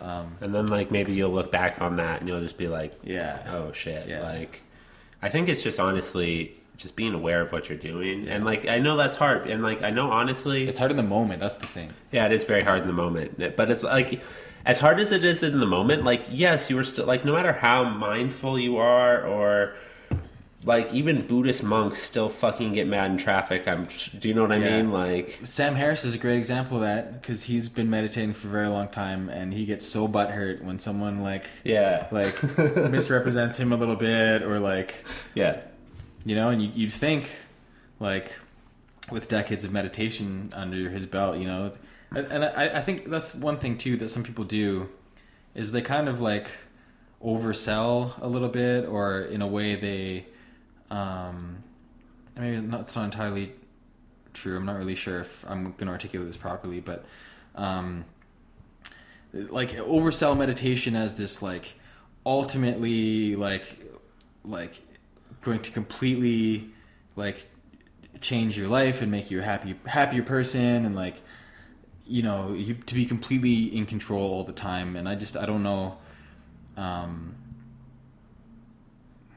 if that's entirely the case you Yeah. know like I, I don't think it, it definitely helps a, a great deal more than not Yeah. I don't And- think it's the people who do it who oversell it. I think it's the people who look at meditation and see these people. yeah And they're like, oh, meditation made them this person or Yeah, whatever, so yeah. they must be like this calm, Yeah, level-headed sure, person all the time, because that how they, that's how they are the majority of the time. So I think people kind of like put their expectations on meditation, and then they're like, oh, why why the fuck am I not enlightened or whatever? They like think that being enlightened is you never get mad. And you're just this like fucking uh, benevolent being floating through light in this blissful state that never gets angry at anything and is just like super wise. But no, fuck, I'm sure the Dalai, La- Dalai Lama gets pissed off in traffic. Yeah. I feel like if you don't, I feel like that's almost a form of just like escapism and just like Yeah. not addressing exactly. your emotions. If you could just like navigate, That's not what Life life. without getting That's upset. that's like not life. You know, that's not a life worth living. Yeah. One that it's. I, I think it's like somebody like either Joe Rogan or Duncan Trussell. One of the podcasters was like, "Yeah, I'm sure being a Buddhist monk is awesome, but like." Fucking is awesome, and drinking is awesome, and like driving fast cars is really awesome. Like, there's so many aspects to life that are awesome that I think going to live in the fucking Himalayas for the rest of your life and just being a monk is like missing the point. yeah, it's almost yeah, because like you know we have all this capability to experience all these things, good and bad, but like it's always going to be a mixed bag. But you should go out and experience as much um, as you can. And take the good with the bad. Yeah, exactly. Take the 'Cause it- lessons it's from the always it's always it's always going to be a mixed bag. It's never going to be Just as long as you learn from the bad. That's if you're not learning from the bad, then that's where there's an issue. I think. But the bad is going to happen, and as long as you can be like, oh, like I learned something from that, or I'm glad that happened because that's never happened to me before, and now I know what that's like, or whatever. And that there's value in that, and yeah, it's hard in the moment again, but looking back on it, if, you can take some sort of lesson from it at least, like, oh man, like I was a real asshole to this person and like that made me feel this way. Now at least I know not to be an asshole to that person, or I know what triggered me to be an asshole to that person, and maybe I can keep that in control or something. Like, just take the lessons from the Yeah. bad times. Like, Until you find new ways to be an asshole. yeah. you will always find new ways to be an asshole. oh shit, that was new. yeah, I can't do that either. yeah.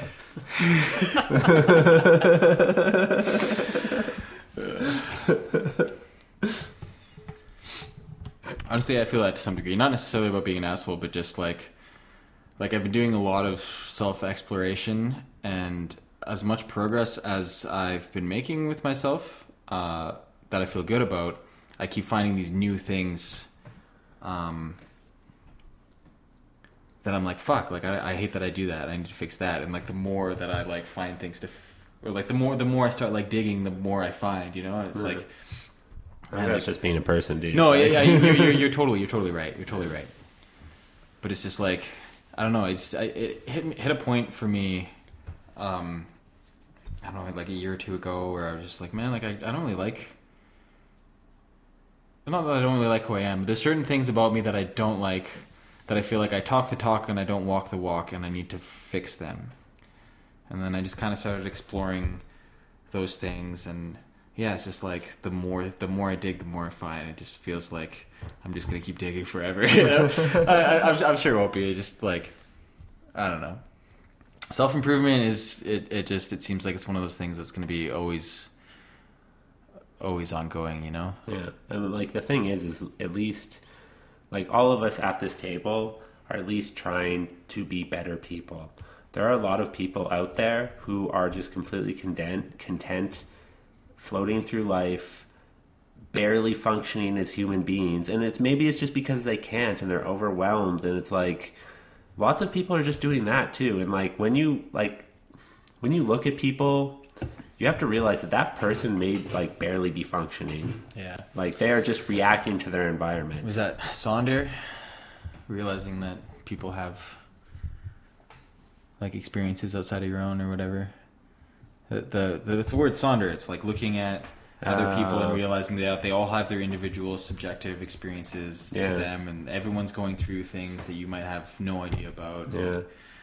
That's one of the big things that actually helped me with uh, getting mad in traffic is um, one time Chester was like super sick and I had to like take him to the emergency room. So I fucking put him in my car and shit and I put him in the carrier and I'm driving him to the emergency room and he's meowing at me in the seat and I'm like super worried about him and I'm trying to calm him down. And I'm driving like an asshole. I'm barely paying attention. I'm like kind of swerving around in my lanes and like and I'm like, "Oh shit, like I'm doing this, but what if everybody who's driving bad in traffic is experiencing something like this? And chances are they could be, you know what I mean? Like or not everybody but at least like once in a while someone's like distraught about something Yeah, so like why am I getting mad and yelling at like I know they can't even hear me, but like I, I used to get mad and just like yell. Yeah. I wouldn't even use my horn. I would just yell at the Yeah. top of my I, I lungs. never use my Like, horn. I'm always like, what the fuck are you doing?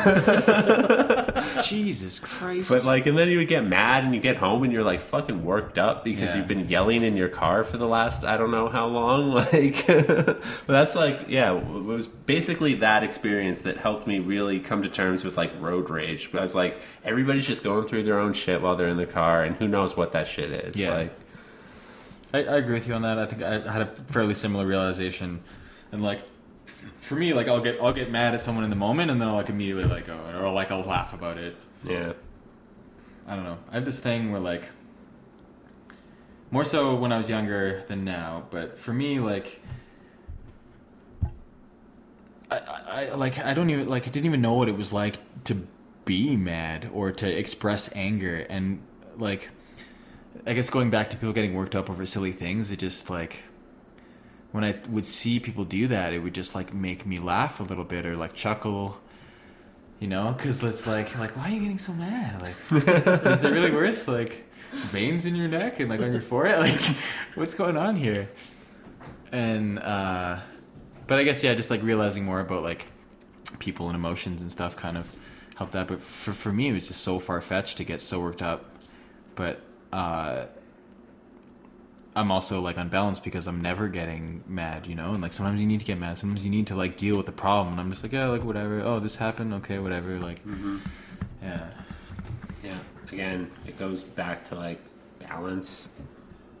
It's, it's it seems so cl- cliche almost at this point. The amount of like, but that's all like like the whole Taoist thing with the yin and the yang and the balance and like you can't have the good without the bad. You like you should have an appropriate amount of like happy and sad and also angry and we're basically lazy Taoists. yeah. Enjoy the philosophy, but not willing to put enough effort to like fully be a Taoist. But like, you like the idea, you know. Well, I mean, uh, I think it was Daniele Bolelli who said it. He's like, the best Taoists are the ones who don't realize that they're Taoists. That's fair. So I guess we're really good Taoists. Yeah. Fuck yeah, man.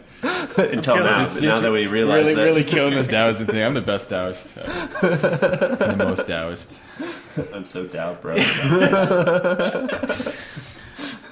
I for the longest time, like I, I really want, um, because I love like that the idea of like yin yang and order and chaos and like all that this duality of nature, and I see it in all these places, and I want to incorporate it in a tattoo.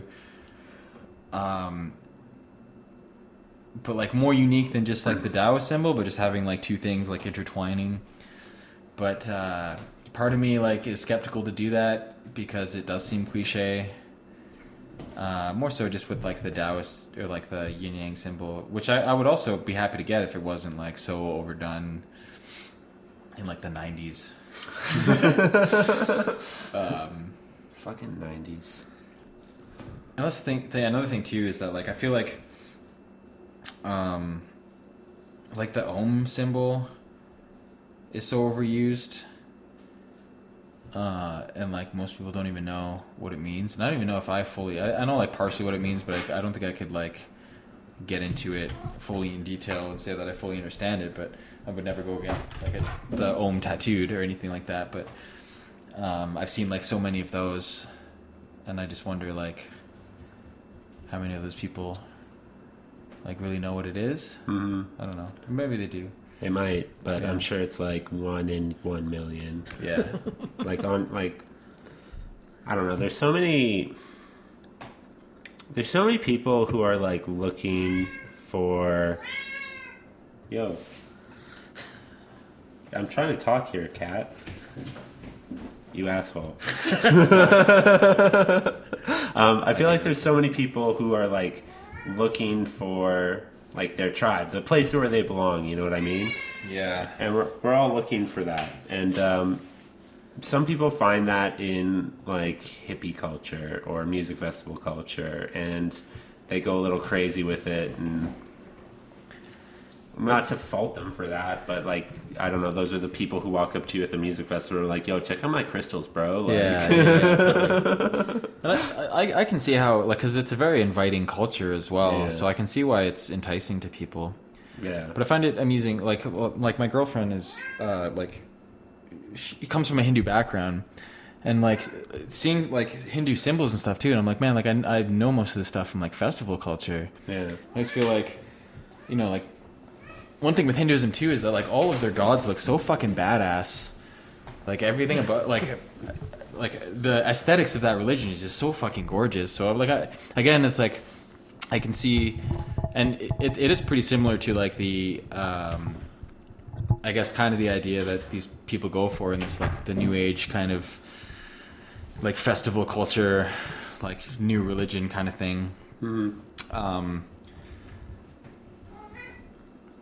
but yeah, like I, I, I, I've been surrounded by like these some of these symbols and stuff from going to festivals and, and that kind of stuff. But like I had literally no idea like where it comes from or like what it is really or like you, you know Yeah. okay maybe it's like Hindu based, but I have no idea like the story behind it or whatever. But yeah Hinduism's sweet because it's the only surviving or major surviving polytheistic religion, and I think that's cool. It's very similar to like Greek mythology, and their gods are very uh, human. And like the stories about their gods are just very like they fuck up all the time, and they fuck up, and it's like stories to like teach you to live a better life, and you learn from the mistakes of the gods, so that like you can you know do better in your life or like avoid the situation or like you know, there's an explanation for a situation of why people do things, and the Greek gods were very much like that as well, right? Like Yeah. they're constantly like feuding with each other and like like Tricking each uh, other. Yeah, exactly. Or Yeah. like committing adultery or whatever. Like Yeah. I just, I, I just feel like it's such a better way to look at religion instead of having this like all powerful being that's like judging you and like is perfect in every way and instead your gods are just like people but like better people i guess i don't know like super people. yeah It's exactly like if I don't know, uh, Captain America was your god. Yeah. well, and that's the thing too is that like they have like comic books with like their gods. really? Yeah, it's like it's like legit, like like you like reading a Spider-Man comic, but it's like Dope. you know like w- just like one of their gods like doing doing things. That's Like, probably why. Hinduism survived then because Yeah, they like totally. adapted to the times. Yeah. yeah, yeah, for sure, for sure. yeah. I mean, like people people find uh, solace in like all kinds of things, like for like for example, superheroes, uh, sports teams, like modern day things that would have been reli- like they would have been religious people back in the day when these things didn't exist. You know what I mean? Yeah. Yeah. Because it's the, it gives you that same kind of uh, tribal feeling. It's like, oh, yo, you like Captain America? Fuck Yeah. yeah, I like Iron Man. Let's be friends. Marvel is better than DC. Yeah, fuck DC. Batman's a pussy, bro. Nice parents. yeah, for sure.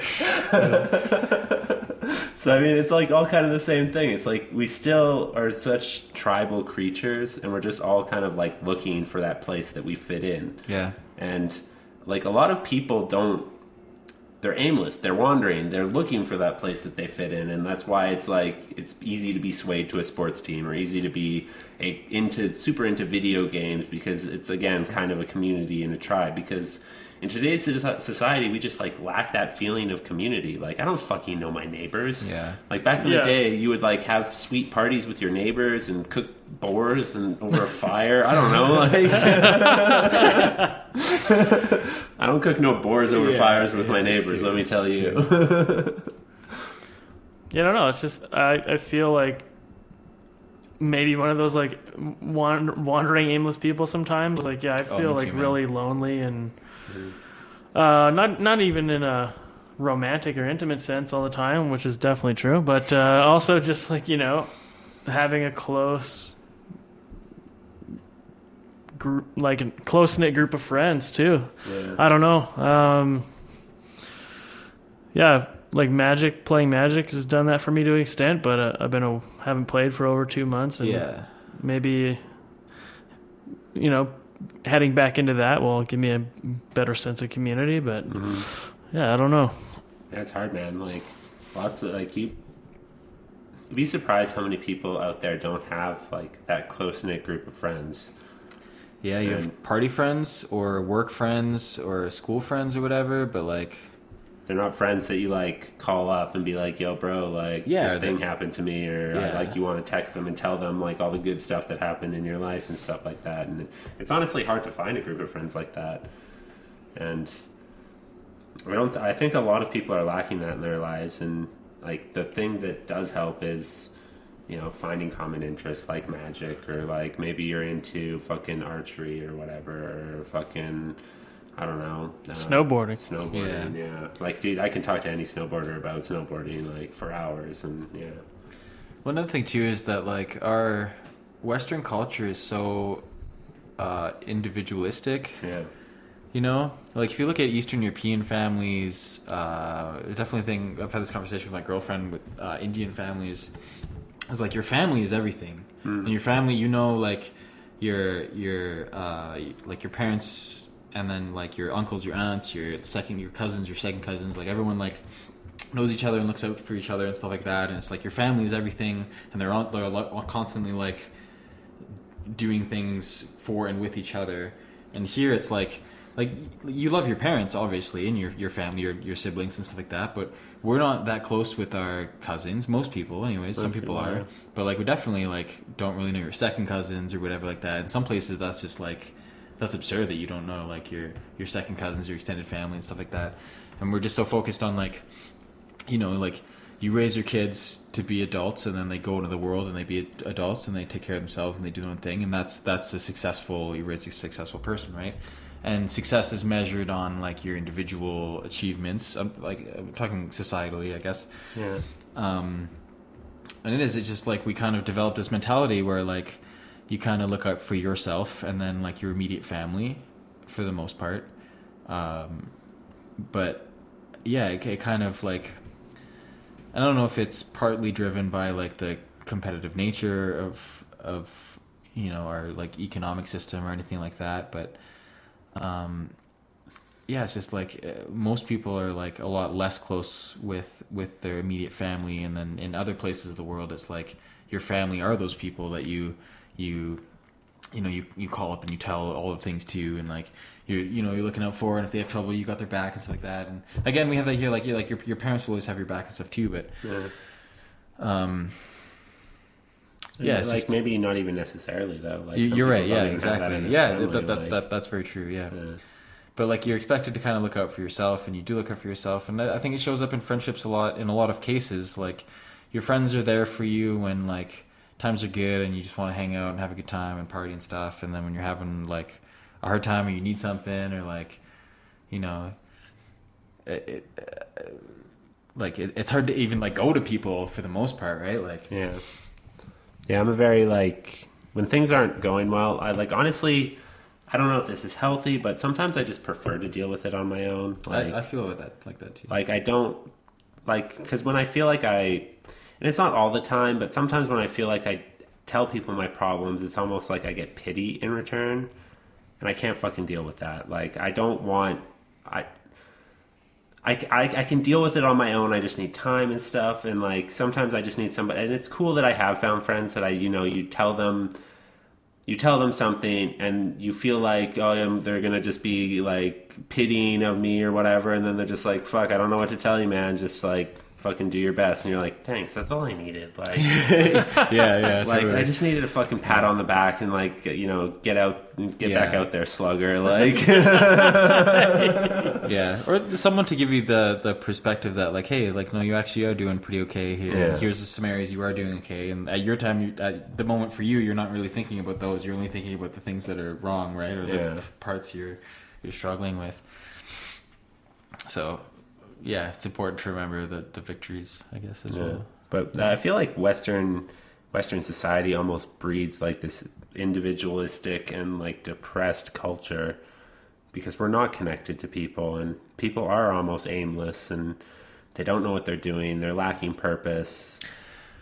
Yeah, that was something I, I wanted to, to bring up on here too. Was uh, like I think the reason why like depression and like anxiety are so rampant in our society today is that like we have so much freedom and so many options, right? It's like So, paralyzing. yeah, so so but before, like if you were the son or yeah, if you were the son of a shoe cobbler, you were like almost definitely going to be a shoe cobbler. Or if mm-hmm. you were the son of a farmer, you were going to be a farmer. You didn't really have options. Now we have, you know, you go to school and you know you're you're told you have like all this potential and you can go do whatever you want, and then like like you looking at college, university, or whatever, it's just like there's so many options. I don't know. Like for for, for me especially, I was like I have no idea what I want, you know. But like it it. It, it puts your future in your hands and not in like fate's hands or like the birth lottery's hands. Yeah. So so now you have all this pressure from society that like and a few people are able to like take advantage of or you know maybe they get lucky or maybe they they have the right mentality to just kind of or they're motivated from an early age to to do whatever. So many factors that could be involved in someone succeeding in life or finding a, a job that they like or that they're happy with or being whatever measurement of success you want to measure. But for a lot of people it's like there's just like if if all these options are available like why am why am i here and it just eh, again again for as many reasons why there is so many different factors that could make someone successful there are like even more that can make you not successful or even just not even just about success in general but just, Just- feeling feeling stuck Yeah, or even just know? like mediocre. Yeah. Like mediocrity is just as bad as like failure almost. for sure I mean? and it, it's even like you, you could you could have done everything right and you could have gone to college or university and you got a degree and you got a job or whatever, but you're still not happy. You're not. You're not like. And you're like, well, fuck. Like, I, I, I had all the options when I was younger. I could have taken something else. I could have taken a different choice, different path, whatever.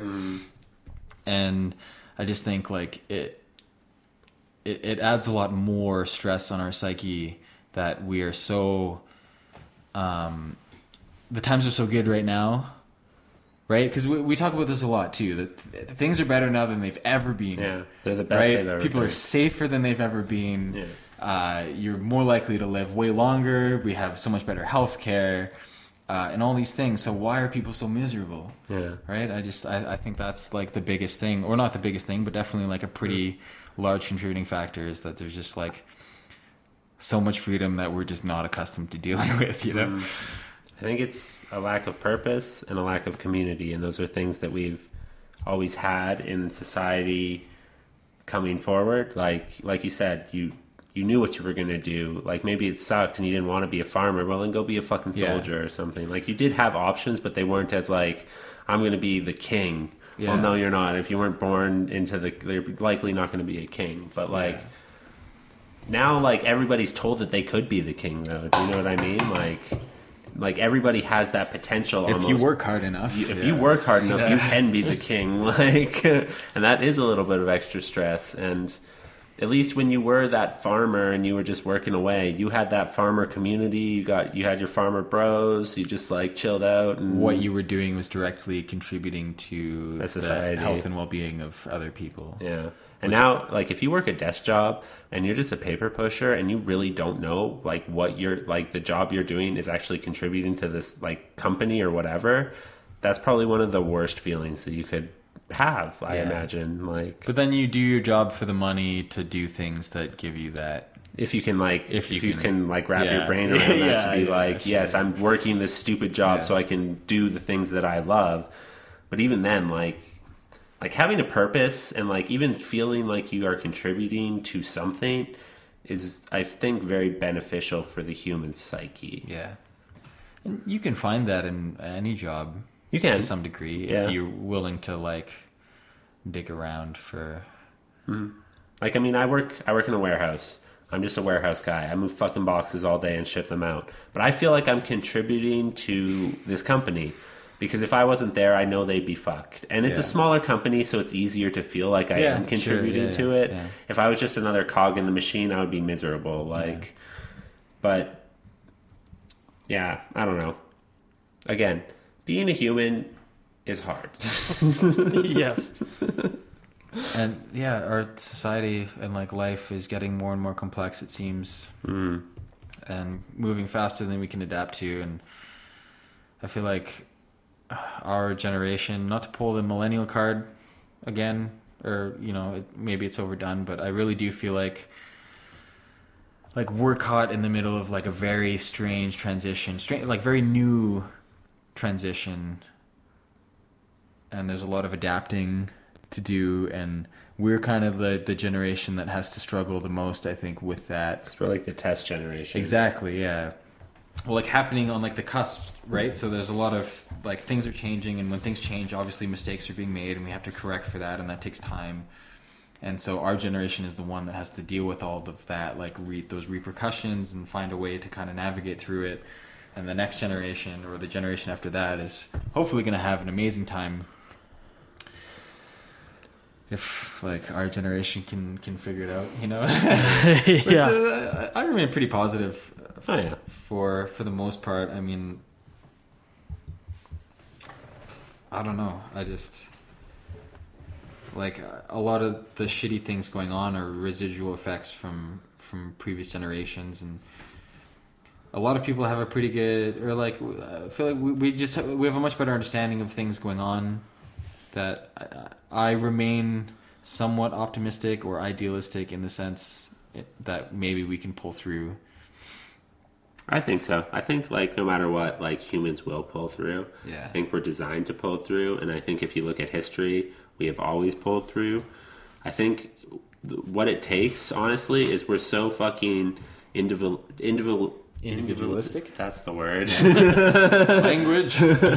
but we're also like we're so caught up in squabbling amongst ourselves, but when shit really hits the fan, People come together. people come together and they're able to pull through because now they have a purpose that they are commonly Sure, working yeah, towards. yeah. And I don't know if you've read that book, Tribes by Sebastian Junger. We talked about it on the last podcast. Yeah. Actually, I never read the book, but I listened to the uh, podcast with him. Yeah, yeah, it's a it's it's a good book. It's a short book. It's only 150 pages, but it just talks about that and how people say that they're the happiest they've ever been in natural disasters Yeah. or in war. Yeah. and it's just because they have that like they're contributing. They have a purpose, and it's just like. And again, it's just people will come together and forget all this bullshit that goes on. And I think all the bullshit that goes on is just a sign that times are fucking good, you know? Because we have the time and the energy to squabble about fucking petty, stupid shit. Yeah. Like, which is in turn going to make society better. And that's the ultimate goal, I feel, is just the. The the striving for a utopian society, even though that is unattainable. Yeah. But yeah, uh, utopia is definitely seemingly unachievable, Yeah, and that becomes more apparent like the older you get. I think, but you could definitely the the best you could do is like strive as best you can to mitigate suffering. the amount of badness yeah, in the way your society is run and like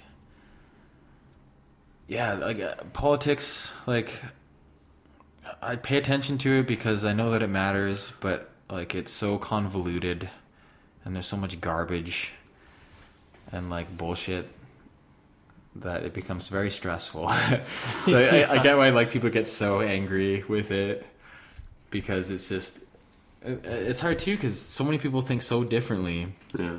That we can never 100% be on the same page. I think that's like the point of democracy is Yeah, that you so- want those. Yeah, like, so you have to you have to fight. You have to like not fight, but like you have to like like constantly be discussing things and like Yeah. like finding the holes and figuring out how to fix them and like arguing about how to fix them. yeah. Like if if we just if everybody was just a liberal or a leftist, we would live in this weird hug box society that was just running itself into the ground economically. And if everybody was a fucking super conservative, we would be fighting everybody, or you know, or living in a society where like nobody mattered, and it was all about like economic success and stuff like that. So I mm. think you need both sides to argue, so that we can end up somewhere in the middle. Yeah. And just like think about it less like yeah, getting rid of like that tribalistic mentality. Yeah, of like I'm a liberal or I'm a conservative or mm-hmm. like and just like yeah like like getting rid of the the animosity towards the other and just be like okay I think this because this and you think this because this so like let's find the middle ground and be able to discuss things um from an issue to issue basis without falling into camps Yeah. you know but I say that, but like I, I, I see some value in um, finding labels for things because it makes it easier to understand. I had this debate with with Jesse one time, uh, and it was we we're talking about metal, like the music, and uh, he's like, I don't get why it needs to be like Viking folk metal. Why can't I just be like whatever? You know, like there's so many different subgenres of metal um, which is valid. Like, okay, like metal is metal to some degree, but like a bird is a bird to some degree, you know. Yeah. But there's a difference between a blue jay and an eagle. There's a difference between a blue jay and a robin, right? Like, there's Yeah. similar similar birds, or those like like an eagle and a hawk, or different types of eagles, right? Yeah. And for those different for those little differences, you kind of need a different classification. Yeah. I've had the same thought about genres of music. It's Yeah. like about electronic music, but it's like there's so many genres. I'm like, oh, but like, how else are you going to describe music? Exactly, because you, Yeah. you can you can hear two different like artists, yeah, and you could call them the same thing, but they're very distinct in their own ways. yeah, that like you can can't really call it the same genre because it like just doesn't really yeah, exactly. Like Iron Maiden and fucking Black Sabbath. Black Sabbath, like that's both metal or whatever. But then you also have Lamb of God, and then you have fucking death metal, which Yeah. is nothing like any of Yeah. that shit. And it's just like you you do need these classifications for things. You need the words, and we do need to label things. But I think the problem arises when you get hung up on those labels. Yeah, exactly. And you become like married to those Yeah, labels. Yeah, yeah. Yeah. I think that probably applies a little bit less to politics than I originally when I first brought up, because there's really only the two camps, and then I guess maybe the subsects of the two camps. I guess you got your left and your right, and then you got your like extreme left, and you got your libertarians and your libertarian left, and so I, guess, Alt-right. I guess it does apply to some degree. Alt right, alt yeah, left, yeah, yeah, centrists, yeah. classic liberals. Yeah. yeah. So at varying degrees, but then yeah, they they have the classifications for for that reason, Yeah. right? That like you can call someone a leftist, but a classical liberal is far different than like an extreme left person, Yeah. or like a left leaning libertarian is even different from a classic liber classic liberal person, even though they're like very very similar, right? Like Yeah. there's just like nuanced differences. yeah. I don't know, man. I don't know if it's possible really to um, completely take every issue on an individual basis and not align them into groups because I think people are just we're just bound to do that Hmm. regardless because it's almost I don't know how to classify or like organize information in any other way, right? Like I think our brain is almost just designed to do shit like that. It is to designed to like take things and classify, and it's like, okay, this goes over here, and this Yeah. goes over here, and like it's just how we're designed. yeah. Um, obviously, you can have nuanced opinions. Like you can be for uh, like gun control, but against abortion and stuff like that. Or I don't know if that was a terrible example. I think, but you know what I mean. It's It just like across, yeah, like you can have you, you should base your political views on like a case by case basis. You know, it's just because you're a conservative, you shouldn't uh, like um, conform to all conservative ideas if you don't actually believe in them. Yeah. Yeah. I guess is what I'm trying to say. Or Yeah. same with liberals, whatever. Yeah. Like do some like I, I get it, it's hard. It's hard to like think about all this shit and it's easy to be like, I'm a liberal, so this is how I feel on this situation. Hmm. Just uh, don't do that. Have a fucking nuanced opinion on it. Think about it yourself. If you care about it, at least. If you don't, then just say, "I don't give a fuck about this," or "I don't have an opinion Yeah, on don't have an this." opinion, like, yeah. just don't have an opinion because you're not helping anything. Yeah. Uh, while we're on the topic of politics, I uh, I went like I went to Cuba in the summer, and it was interesting visiting a communist country. Because last time I was on the podcast, we talked about communism versus capitalism stuff, and I've only ever really like read things about communism or like watched and like heard other people's views. So I, I felt I feel like it was interesting to actually go to a communist country uh, and see like how things pan out and um yeah it's definitely like for sure capitalism is a better system. Uh just in in the fact that there there's variety and like y- you get real like service is good and stuff like that. Uh cuz that, that was the biggest thing too is there's like one brand and like uh like in the in the, the like in we we went to Havana, which is like their capital city, and in the touristy areas, there's like you know nicer restaurants and stuff like that, and even some like the small town like homebrew restaurants were really nice, but like the airport restaurant was a fucking like disaster. Some like seventy year old man that was the waiter, and they didn't even have like a menu. They just he just like kind of walked up to you, and he's like, "We got this shitty sandwich, this shitty sandwich, this shitty sandwich, this shitty pizza, this shitty pizza. We got some pop. Like, what do you want?" and like, and like the, the guy like he he went like people would come and sit down. We we sat down like when it was pretty much empty, and then uh, he like went and served another table, and a bunch of other people came in, and he went and like served all the other people before us and stuff like that. And that kind of shit would never fly in our country. Right, because you run a business like that, you're going to go to business because there's going to be other businesses that will do it better. Um, and yeah, so like service is slow. People don't really care because there isn't really much incentive. But uh, yeah, at the same time, like people were pretty well, uh, definitely super healthy. Like people looked like pretty fit for the most part. Everyone was well educated. We did like a a private like jeep tour thing uh, around the countryside. Went to some farms and stuff. That was a really cool experience. The guy was really nice too. He was uh, he, uh, he had a degree in economics. Uh, and that's the thing too is that like they have free education there. So like a lot of people have engineering degrees, doctorates. Uh, another guy we talked to for a long period of time uh, was uh, he had a psychology degree, he was interesting to talk to too, actually. Um, but they the best place to work in is tourism because that's like where they get most of their money, uh, and everyone lives in these like little shanties and stuff like that. Uh, but they they don't have any homeless people. Nobody's starving. Everybody's pretty fit. So in that sense, like it's good because in in our society, like we have way more wealth for the most part, but then we have this like kind of gross underbelly of like homeless, uh, like just people that are just kind of forgotten, and we kind of like, you know, like dehumanize them in a way, right? Because they're just kind of like, like dirty and they don't care, and they're just kind of there, and it's just like.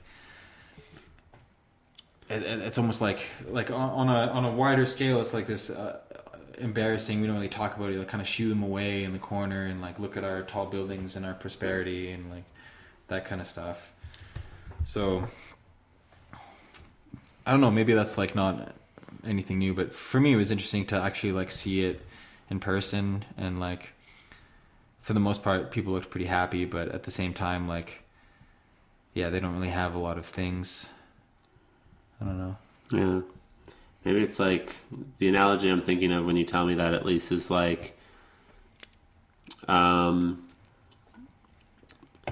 when you are smoking a lot of weed. Everything is just kind of it like your emotions are just kind of static. You know, Yeah. they're a flat Yeah. line. Yeah, you're not getting the ups and the downs. You're not getting the ups yeah, and the for sure, downs. They're sure. flat line. Yeah. And that's like seems what Cuba is like Yeah, to me. I, I think so too. Yeah, yeah. But like you take go into maybe a capitalist society, and it's like when you don't smoke weed, and you're like, oh, this is shitty, but this is also really good. Do you know what I mean? Like, There was one thing the the guy who had a who was like a trained psychologist or whatever um, said that I found really interesting. He was like he was talking about the uh, the Cuban embargo and how the embargo in the U.S. and how it's kind of crippled Cuba's economy because uh, I, I guess apparently if like a um, one of those like freight ships that carry all the crates, if it goes to Cuba directly from the U.S. to Cuba, it can't go back to the U.S. for three months. So it's really hard for them to get things. Um, but he's like he's like in a way the Cubans almost embargo themselves because they don't really care. Um, and I mean the best you can do is just kind of like live for the tip money, but then you're not getting the tip money, and then you're not really if you're not in a job where you get tip money, whatever, they just don't really care. They don't put any effort yeah. into that, so they kind of like screw themselves in a way.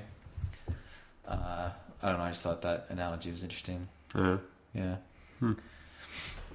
cool.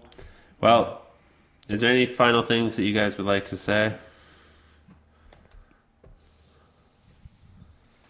I guess that's it. That's it. Sweet, Cool. man. Thanks for having us. Yeah. Thanks for coming on the show. Sweet. A good time. Dope.